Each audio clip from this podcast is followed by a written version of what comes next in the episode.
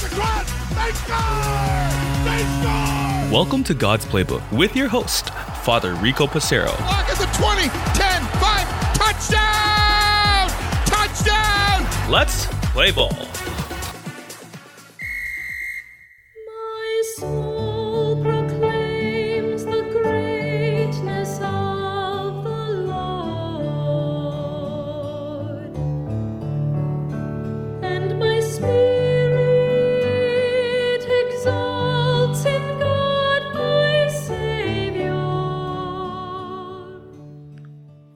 Mary's Song of Praise.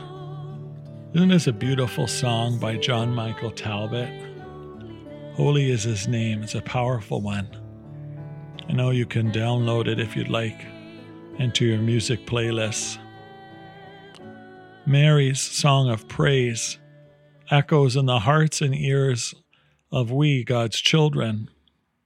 Mary models for us what it means to be a true, faithful disciple recognizing that everything that's going well in her life is a direct gift from God. Her very life itself is a gift from God. My soul magnifies the Lord. My spirit rejoices in God my Savior, for he has looked with favor on the lowliness of his servant.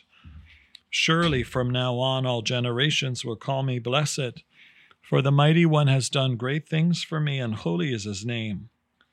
God's mercy is for those who fear him from generation to generation. He has shown strength in his arm. He has scattered the proud in the thoughts of their hearts. He has brought down the powerful from their thrones and lifted up the lowly.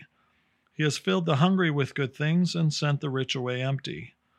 The Lord has helped his servant Israel in remembrance of his mercy, according to the promise he made to our ancestors, to Abraham and to his descendants forever. This song of praise is a song that the church prays every single day. Those who are ordained, those religious life, and those lay people who pray the liturgy of the hours. We pray this Magnificat every single day as a reminder to us of the greatness of God who comes to us as our Emmanuel. Jesus is our Messiah and King who chose to use our Blessed Mother as a vessel of bringing the Savior into the world. We are just days away from celebrating Jesus' birth at Bethlehem. And while we anticipate his second coming among us, for now we rejoice with Mary and the saints for the fact that God continues to magnify himself by being actively involved in the lives of his sons and daughters. This Magnificat and song of praise calls us into this true dependency on God, and that our soul is to proclaim the greatness of God in so many ways. Each of us receive God in our lives through the sacraments and through the daily encounters with Him in prayer.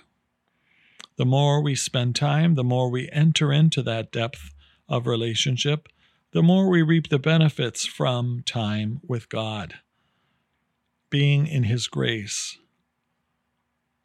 involving ourselves in the life of His church, actively feeling the love that God has for us.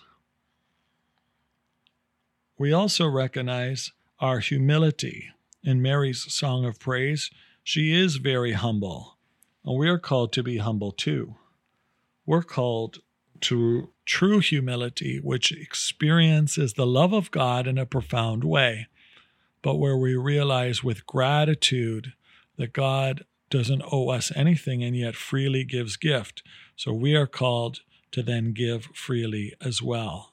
Our time, our talent, our treasure, our prayer, everything we have can be offered as gift. Mary's life she dedicated herself to God. May we do the same. And that isn't just for those who want to be priests and nuns. This is for all of us. Through our baptism, we are all called to live holiness no matter what our vocation in life might be single life, married life, religious life, priesthood, whatever. Each of these can model a love for God just as Mary modeled in her song of praise.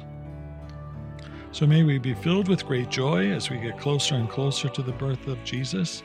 May we always be cognizant of God's presence around us. And may we never be discouraged. But like Mary, may our souls be filled with joy, for the Lord has come to save us. For God's Playbook, friends, I'm Father Rico. God loves you, and so do I.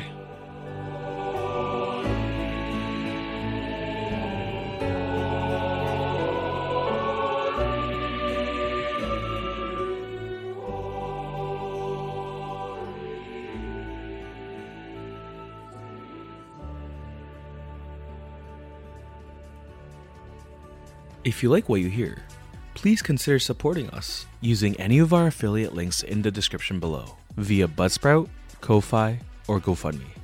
Thanks, and God bless.